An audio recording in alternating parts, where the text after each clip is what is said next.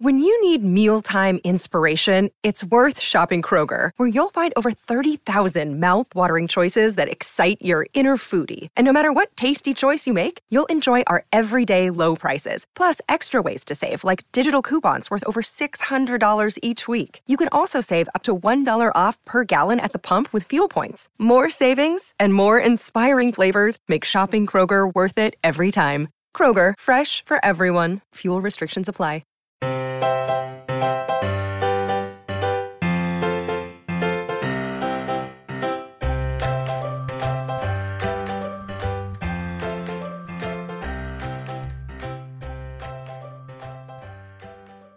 Hi, friends. Welcome to the Professional Book Nerds podcast presented by Overdrive. This is Joe back with another episode. Today, I'm excited to get to share some of my folklore titles with my Overdrive friend Jenna. As always, all of the titles we share today will be in the episode description. If you'd like to reach out to us, you can find us on social media on TikTok, Instagram, and Twitter at ProBookNerds, on our website, professionalbooknerds.com, and you can email us nerds at professionalbooknerds at overdrive.com. Now, let's get on with the episode.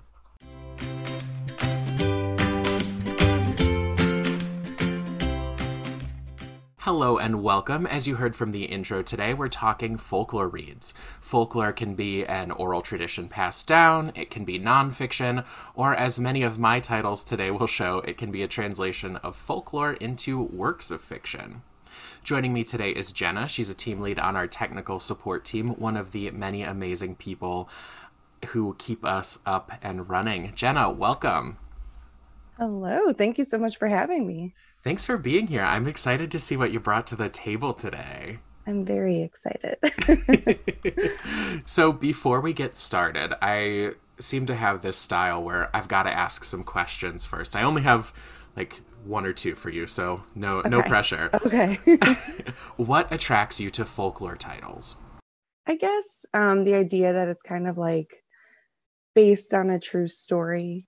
Um, you know, some of these tales have been passed down through generations and some of them you know are seen almost as fairy tales where some of them are also seen as just tradition so it's cool to see you know retellings and interpretations of the tales um, and i just i don't know i'm just so drawn to it. I love that. Do you remember what was kind of your starting point the first title like this that drew you in? Oh gosh. Um i think you know, some people consider like Robin Hood like a folk tale yeah. and like Peter Pan and stuff like that, where it was like, you know, I wanted it to be true. um, and it was just like magical. And it was like one of those stories, the stories that, you know, just got passed down. So that's awesome. So really those kind of like early foundational stories, the the kind of bedtime stories we would hear. Oh yeah. I love that. Well, if you don't mind, I'll get us started. Yeah. Just so we can uh, give our give our friends some titles to try out. So my first title here should be no surprise. I feel like this is probably on every gods folklore mythology list. Uh, it is the Gods of Jade and Shadow by Silvia Moreno Garcia. So the jazz age is in full swing, but Cassiopeia Tun is too busy cleaning the floors of her wealthy grandfather's house to listen to any fast tunes. Nevertheless, she dreams of a life far from her dusty small town in southern Mexico. A life she can call all her own. Yet this new life seems as distant as the stars until the day she finds a curious wooden box in her grandfather's room. She opens it and accidentally frees the spirit of the Mayan god of death who requests her help in recovering his throne from his treacherous brother. Failure will mean Cassiopeia's demise, but success could make her dreams come true. In the company of strangely alluring God and armed with her wits, Cassiopeia begins an adventure that will take her on a cross country odyssey from the jungles of the Yucatan to the bright lights of Mexico City and deep into the darkness of the Mayan underworld. That sounds so good.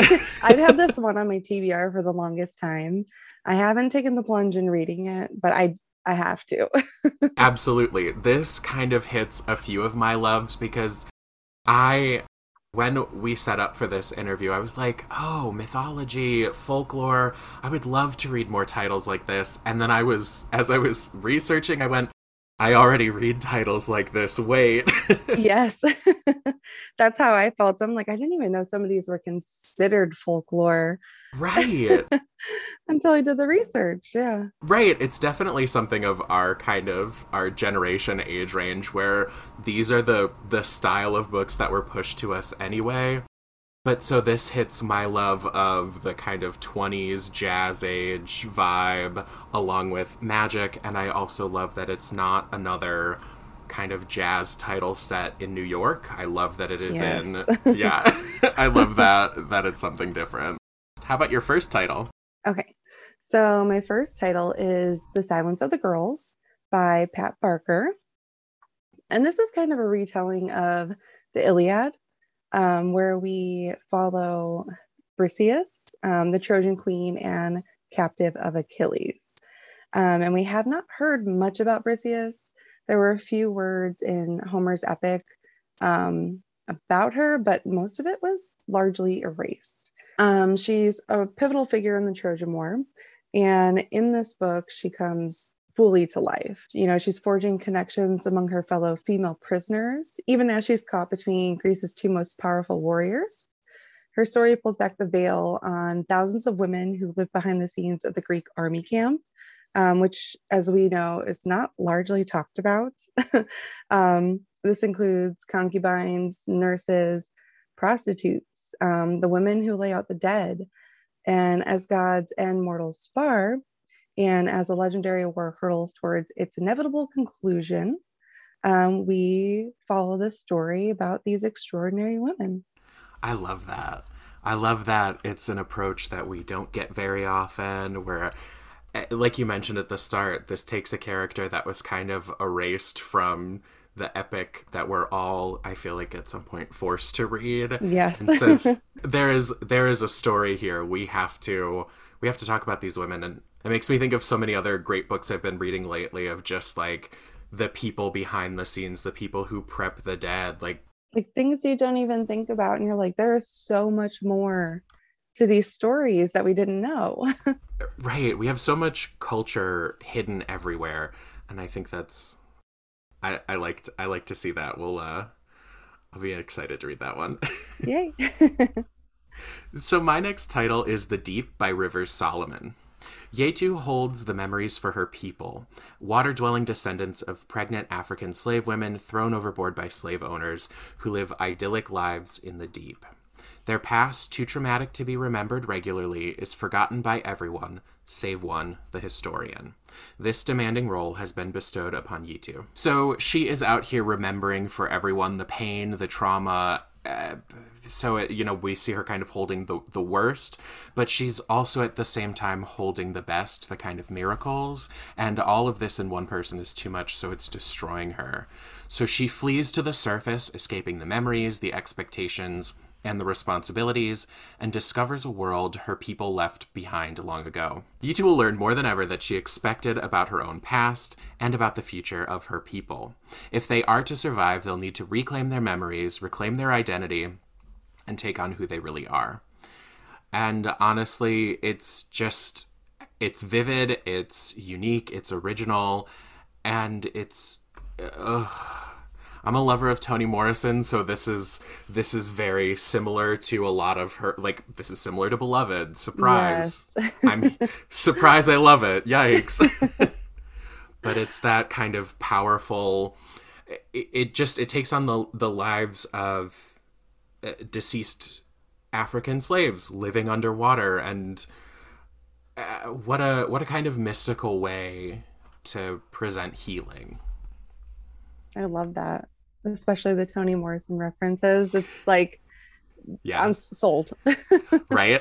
And uh, we can't seem to help but mention in uh, just about every episode, it's got a really great jacket cover. Uh, it's oh, very geom- yeah, very geometric, very printed. So yeah, and I, it looks like waves. I will say I'm one of those people where like I'm browsing like books, I will pick up a book 100% based on its cover. Absolutely. I'm like, I'm too drawn to this to not give it a chance. So you gotta appreciate good art, but also you Yeah. have to sell what you're trying to sell. So it Yeah, has to look decent. well, for my second book, um, I chose Greek Mythology by Liv Albert. And this is, I mean, I guess you can consider it a nonfiction, um, but it's more of a book of knowledge. Um, it's a collection of profiles with backstories of the heroes, villains, gods, goddesses um, that we see in today's shows and films. So, all these other names that are being brought up in these books and in movies, um, it's kind of the backstories of them. So, it has comprehensive entries that outline each character's name, uh, the role they played, related symbols, and foundational myths. Um, so basically, you get to know the roots of all of their personas, better understand the stories they inspire today. Um, and I will say, when looking through the book, um, it has beautiful illustrations. So there are photos of every person, and that alone, like, 100% drew me into it. that would have sold me without a doubt. A beautiful illustration of a god, of a mythical character. I'm here. I'm drawn. Absolutely. And I love that you have given us reference material for a majority of the titles we're suggesting Yes. today. All these great shows that are built off of myths. That's super helpful. I've, I've picked up books where I'm like reading, I'm like, okay, this is great, but I, Mhm. who is this? I have no idea. Right. and the backstories are so important because a lot of retellings sometimes have the habit of just like jumping into each Mhm. character and it's like hold up Right. You know who this is, and if not, you should just look it up. And they, because they're like, this person exists. You have to just know it. No, give me the foundation. tell and I, I- exactly. Do do a little bit of lifting for me. So no, yeah that. if you jump into any of these books i would highly recommend this um, for greek mythology it's Yeah. great reference Keep it by your side as you're hopping into American Gods. yes So my next title is Half World by Hiromi Goto. So Melanie Tamaki is human, but her parents aren't. They are from the half world, a limbo between our world and the afterlife. And her father is still there. So when her mother disappears, Melanie must follow her into the half world, and neither of them may return alive.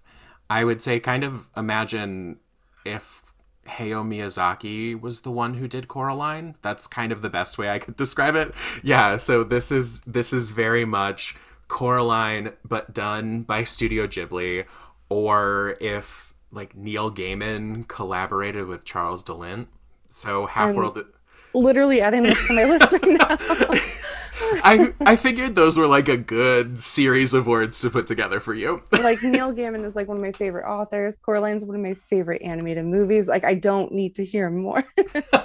exactly that and i think our listeners who are like you have already put this on their list this is an older one but it was so it was just so worth the read it was fun and it's it's vivid it's just kind of like it, it is graphic novel esque, so it's got a combination of prose and images, and it's kind of haunting. So it's I, I think if you love if you love mythology, if you love these kind of read alikes, and you're uh, a bit of a an anime fan, it's also a, a good place to jump in.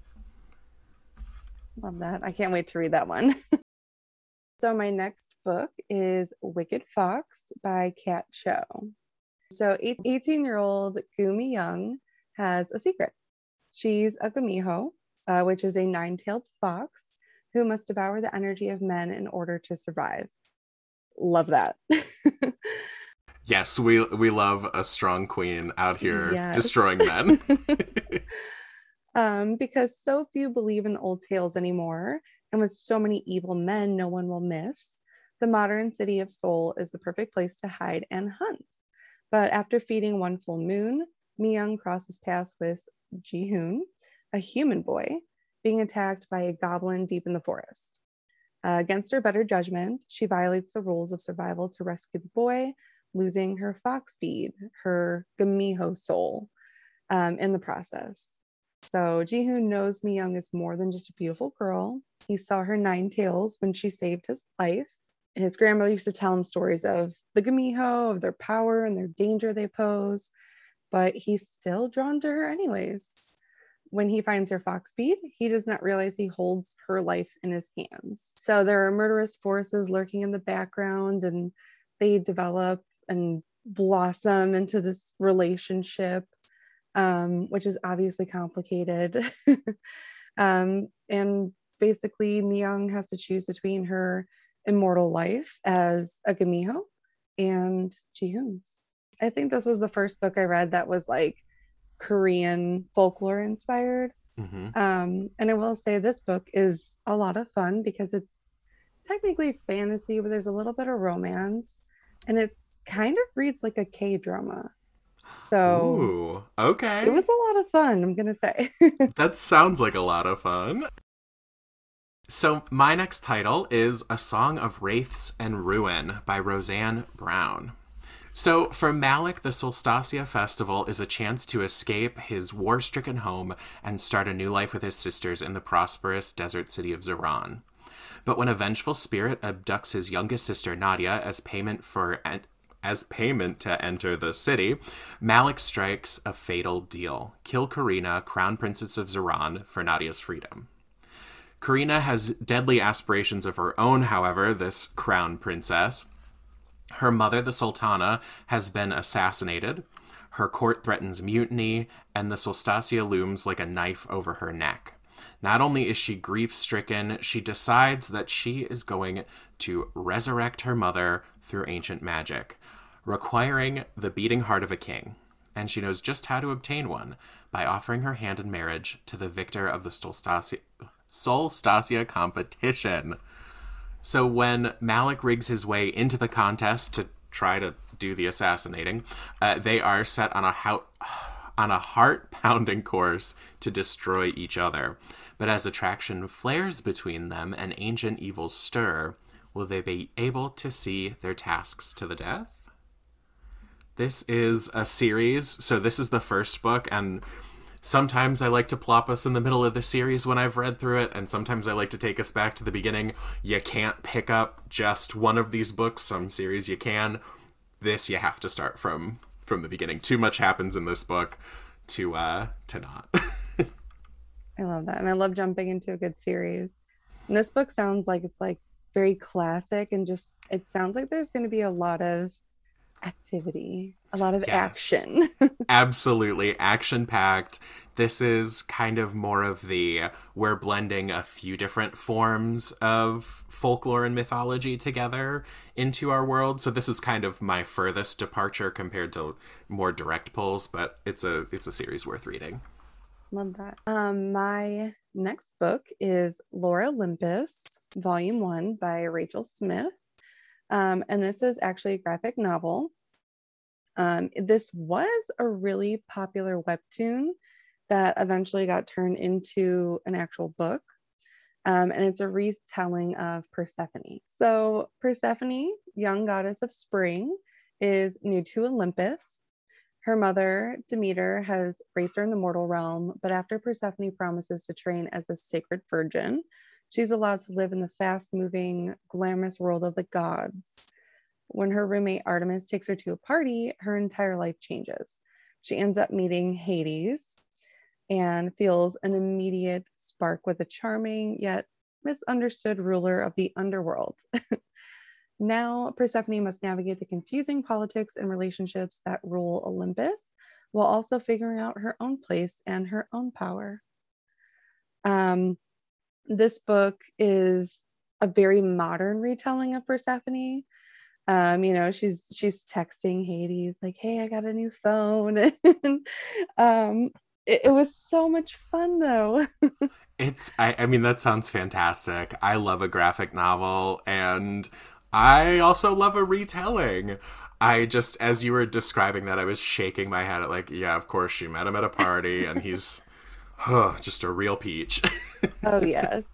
And again, the illustrations, uh, good illustrations will pull me into a book.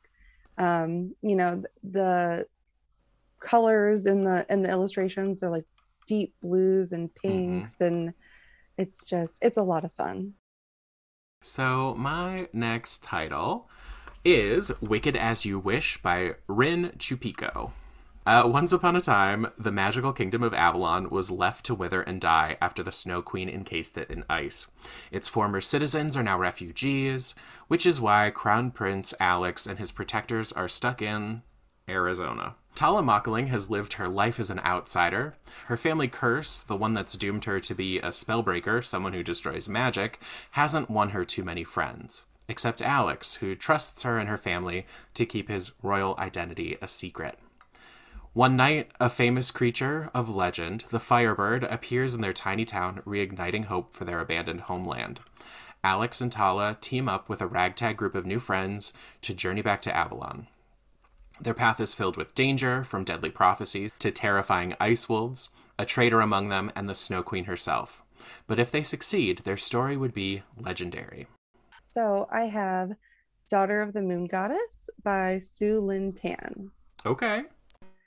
So, growing up on the moon, uh, Xing Yin is accustomed to solitude, unaware that she's being hidden from the powerful celestial emperor who exiled her mother for stealing his elixir of immortality. But when Xing Yin's magic flares and her existence is discovered, she is forced to flee her home, leaving her mother behind. So, alone, untrained, and afraid, she makes her way to the celestial kingdom, a land of wonder and secrets.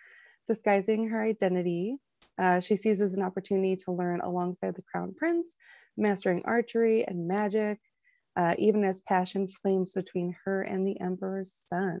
To save her mother, Xing Yin embarks on a perilous quest, confronting legendary creatures and vicious enemies across the earth and skies. When treachery looms and forbidden magic threatens the kingdom, she must challenge the ruthless celestial emperor for her dream, uh, striking a dangerous bargain in which she is torn between losing all she loves or plunging the realm into chaos. This gives me Sailor Moon vibes. Yes. yes, 100%. As I was listening, I was like, okay, okay, so when does she transform? What are the outfits like? it was, I was seeing it happen, and I love the sound of that. You can almost get some vibes from the cover image as well. Okay. Back to cover images. It is probably the most beautiful one I have on this list. It's very pretty, but she has this long flowing hair and it's very Sailor Moon esque. So I love that. So, my next title is Rules for Vanishing by Kate Alice Marshall.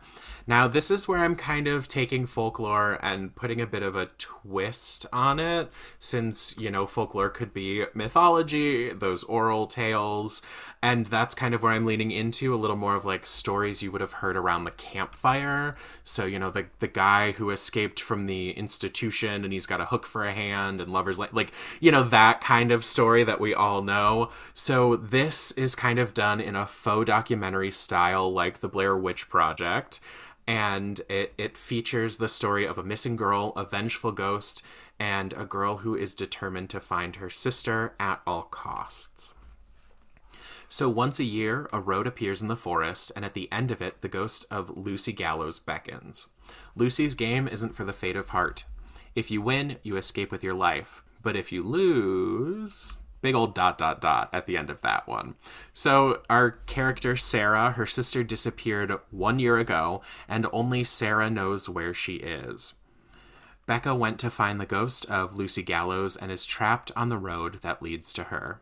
In the sleepy town of Briar Glen, Lucy's road is nothing more than local lore, but Sarah knows it's real and she's going to find it. When Sarah and her skeptical friends meet in the forest to search for Becca, the mysterious road unfurls before them. All they have to do is walk down it, but the path to Lucy is not of this world, and it has its own rules.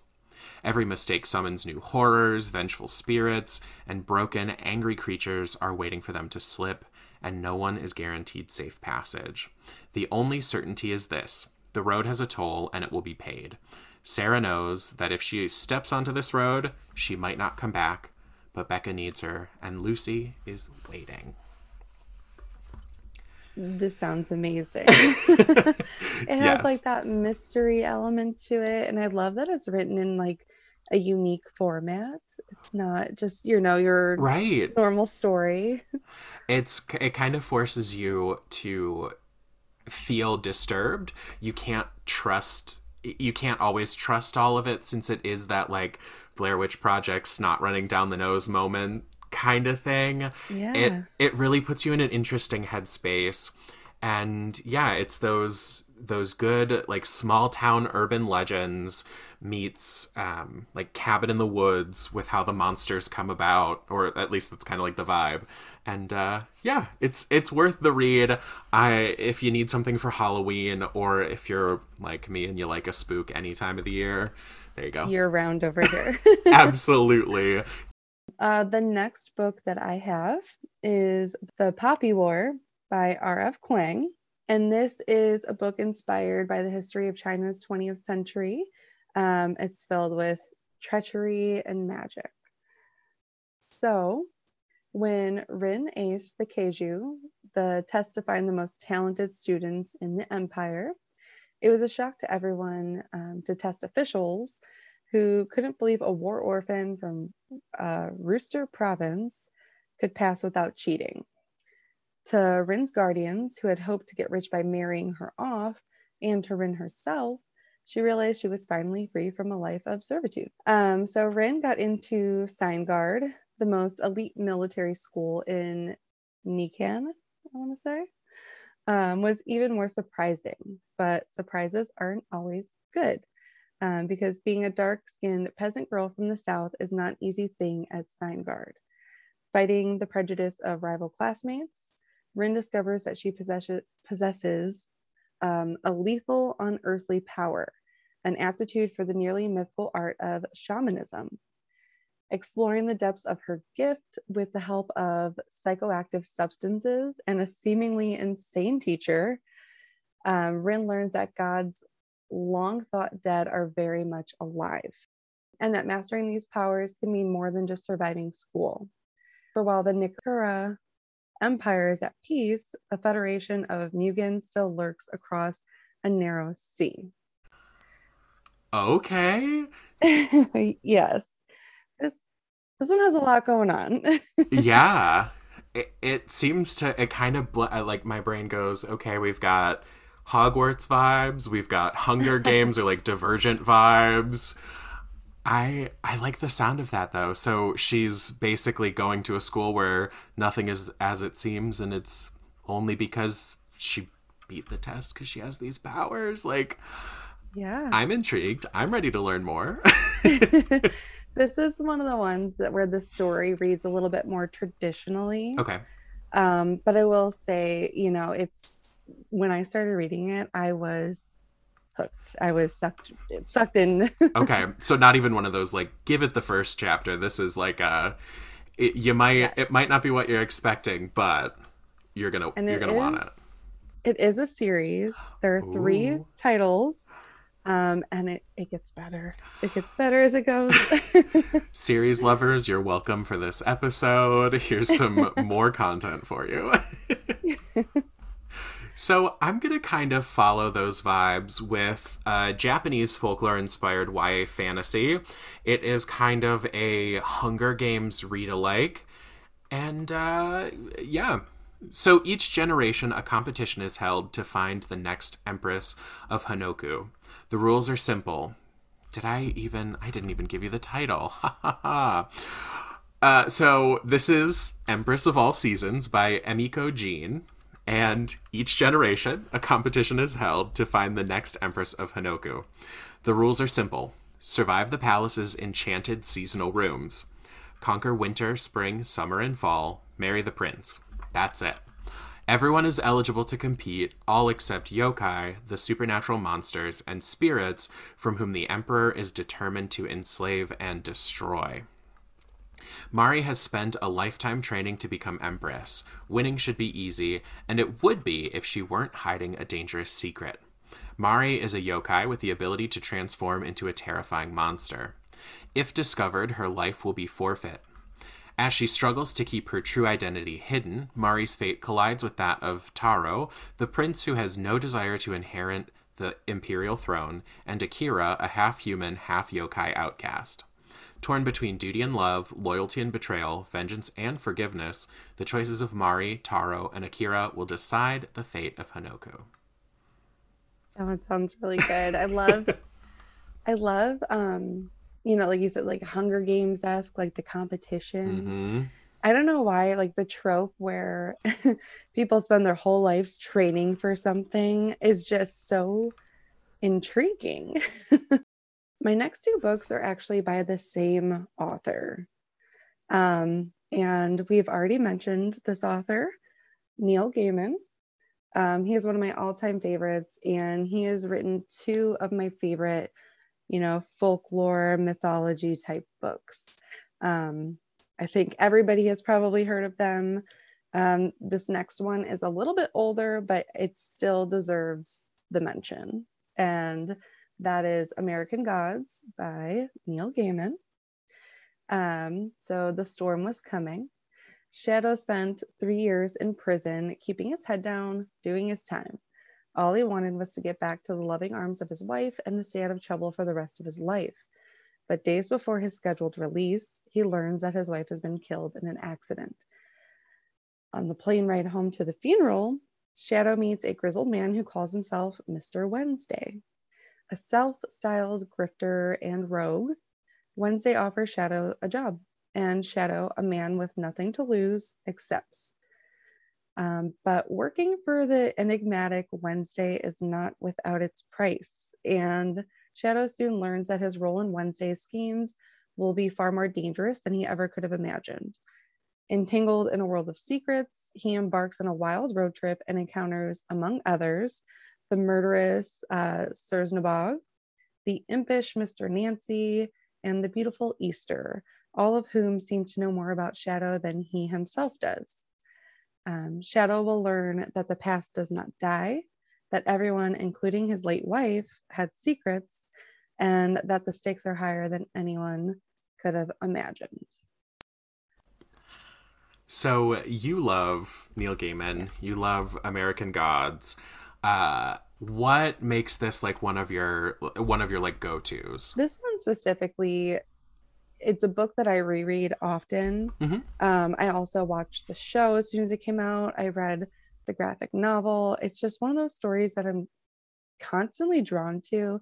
And I think because it is a little outlandish, um, it's not very cut and dry. It's not, you know, it's not one of those stories where it's like, okay, this is happening now and this is happening now. It makes you think. Okay. Um, sometimes I have to go back and be like, okay, wait, who is this person and what did they do? And it it it takes you on that like full journey um, Okay. with the story. And some of the stuff is just that happens is crazy. It's like, what? How did we get here? And I, I just love that about this book. And then you also mentioned, you know, it's got a couple adaptations. You've got the the show, I think, on Starz and, or Mhm. USA, one of them, and a graphic novel. How do you, how do those compare to this, like the original? So the graphic novel is pretty pretty similar. Um, the show is a little different. Um, so if you're one of those that like to like me that you know you like to read the book and then watch the movie or the show, hmm definitely read the book first. Um, and then I would recommend watching the show. It there are some differences, but it is just as good. Okay. Um, it's still outlandish and you're still on a wild journey. So I, I would still highly recommend it. So, before I let you give us our next Neil Gaiman pick from you, I have another title. So, this is Trail of Lightning by Rebecca Roanhorse. While most of the world has drowned beneath the sudden rising waters of a climate apocalypse, Dinétah, formerly the Navajo Reservation, has been reborn. The gods and heroes of legend walk the land, but so do monsters, and it's up to one young woman to unravel the mysteries of the past before they destroy the future. So, Maggie Hoskie is a Dinétah monster hunter, a supernaturally gifted killer. When a small town needs help finding a missing girl, Maggie is their last best hope. But what Maggie uncovers about the monster is much more terrifying than anything she could imagine. Maggie reluctantly enlists the aid of Kai Arviso, an unconventional medicine man, and together they travel the res, unraveling clues from ancient legends, trading favors with tricksters, and battling dark witchcraft in a patchwork world of deteriorating technology. As Maggie discovers the truth behind the killings, she will have to confront her past if she wants to survive. This one sounds extremely intriguing, especially the dark witchcraft. Yes. This is kind of those like this could be a positive or negative descriptor depending on you, but like it kind of supernatural. See, that's a positive for Okay. I, I don't think it's a bad thing, but you know, like Yeah. I- it's it's that kind of energy. Uh it's that kind of fight. It's supernatural meets Percy Jackson, you know. Um it's kind of dark and gritty. It just it gives a good it, it's a it's a good time and this is much more directly indigenous mythology. The kind of earlier title was just that like we're drawing inspiration from, but this is gods and monsters from the native people are walking they we are fighting them and we are also solving a murder mystery Yes. Just yes. right check mark um all right i guess i will let you give us your next title Yes. So my second Neil Gaiman title is Norse mythology. Um, this is a fiction rendition of, um, you know, the myths of the Norse pantheon, um, as written by Neil Gaiman. Um, we talk about Odin, the highest of the high, wise, daring, and cunning. Thor, Odin's son, um, incredibly strong yet not the wisest of gods and Loki, son of a giant, blood brother to Odin, and a trickster and unsurpassable manipulator, um, as we all know Loki to be. Uh, in this book, Gaiman fashions these primeval stories into a novelistic arc that begins with the genesis of the legendary Nine Worlds and delves into the exploits of deities, dwarfs, and giants. Through Gaiman's deft and witty prose, these gods emerge with their fiercely competitive natures, their susceptibility to being duped and to duping others, and their tendency to let passion ignite their actions, making these long ago myths breathe pungent life again.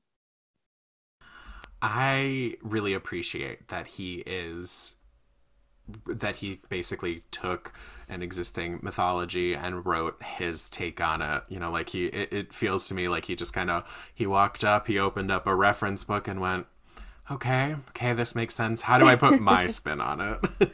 Yep, he's like, I'm going to take these characters, and he stays very true to the characters, but he's like, I'm going to create a fiction story that is going to wow you out of these characters.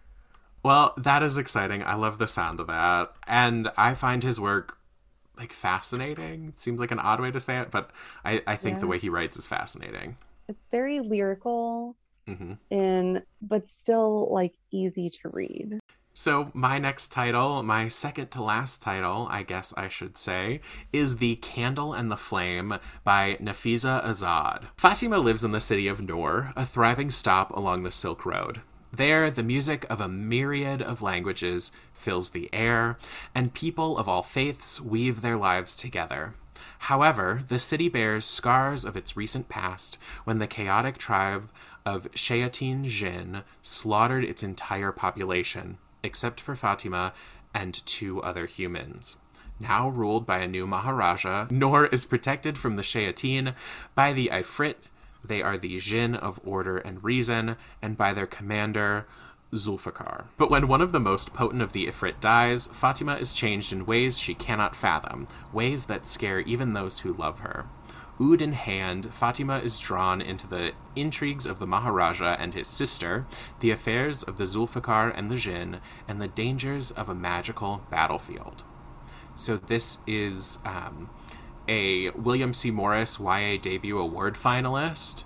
Um, and Azad weaves kind of this immersive tale of magic, the importance of names, fiercely independent women, and perhaps the like most importantly the work for harmony within a city of a thousand cultures and cadences. So this is that kind of um, Middle Eastern community of Jinn, which for just you know genies, that's kind of the official term, uh, and the powers that they hold. Can I just say, I think you mentioned this earlier that you know, like when we think about mythology and folklore, we think like Greek mythology, and it's you know we kind of put it in that bucket, but like listening to descriptions of a lot of these books, like I'm really happy to see that so many books are covering different folklore and different cultures and you get a little bit of everything. That's so cool. Yeah i i love i love that there is actual representation across cultures because i mean this book kind of really touches on it that cities should be kind of that like melding of people together that you can have different uh, faiths and identities and you know like even in this case magical practices.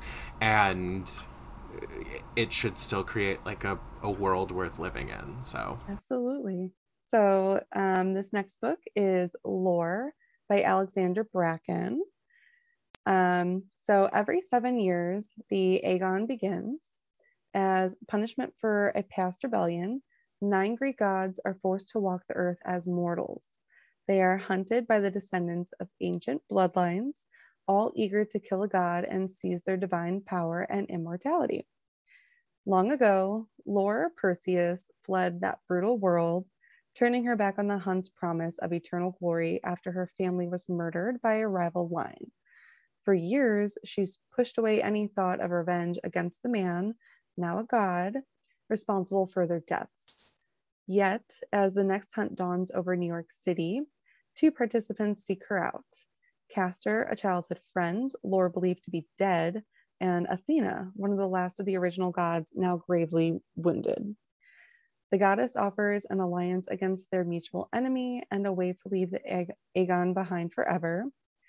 But Lore's decision to rejoin the hunt, binding her fate to Athena's, will come at a deadly cost, and it may not be enough to stop the rise of a new god with the power to bring humanity to its knees. I love the concept of you're paying for your crimes. If you get if you get taken out, this mortal is is the god instead of you now. And yep. oh, that oh, oof. It's very like the strong will survive. so my last title is Scion of the Fox by S.M. Roan Harkin considers herself a typical high school student, dead parents, an infected eyeball, and living in the house of her estranged, currently comatose grandmother. Well, maybe she's not so typical. but she's uncovering a, the depth of the family's secrets left behind. Saved from the grasp of death itself by a powerful fox spirit named Syl, Roan must harness mysterious ancient power, and quickly. A snake monster called Zabor lives in wait lies in wait in the bed of the frozen Siniboni River, hungry for the sacrifice of spirit blood in exchange for keeping the floodwaters at bay. Thrust onto an ancient battlefield, Roan soon realizes that to maintain the balance of the world, she will have to sacrifice more than her life in order to take her place as Scion of the Fox. Uh, I have a, I have another description I think you'll like. Uh, American Gods meets Princess Mononoke. Well, that's that's how you get me hooked. yes. there, there's my uh, there's my uh, other comparison. so Neil Gaiman, and then we have some Studio Ghibli. I'm, I'm mm-hmm. in. and so this is another series for everyone. It's a trilogy, so you can you can wrap it up in a long weekend. my last book is another one for series lovers, um, and this is Neon Gods by Katee Roberts.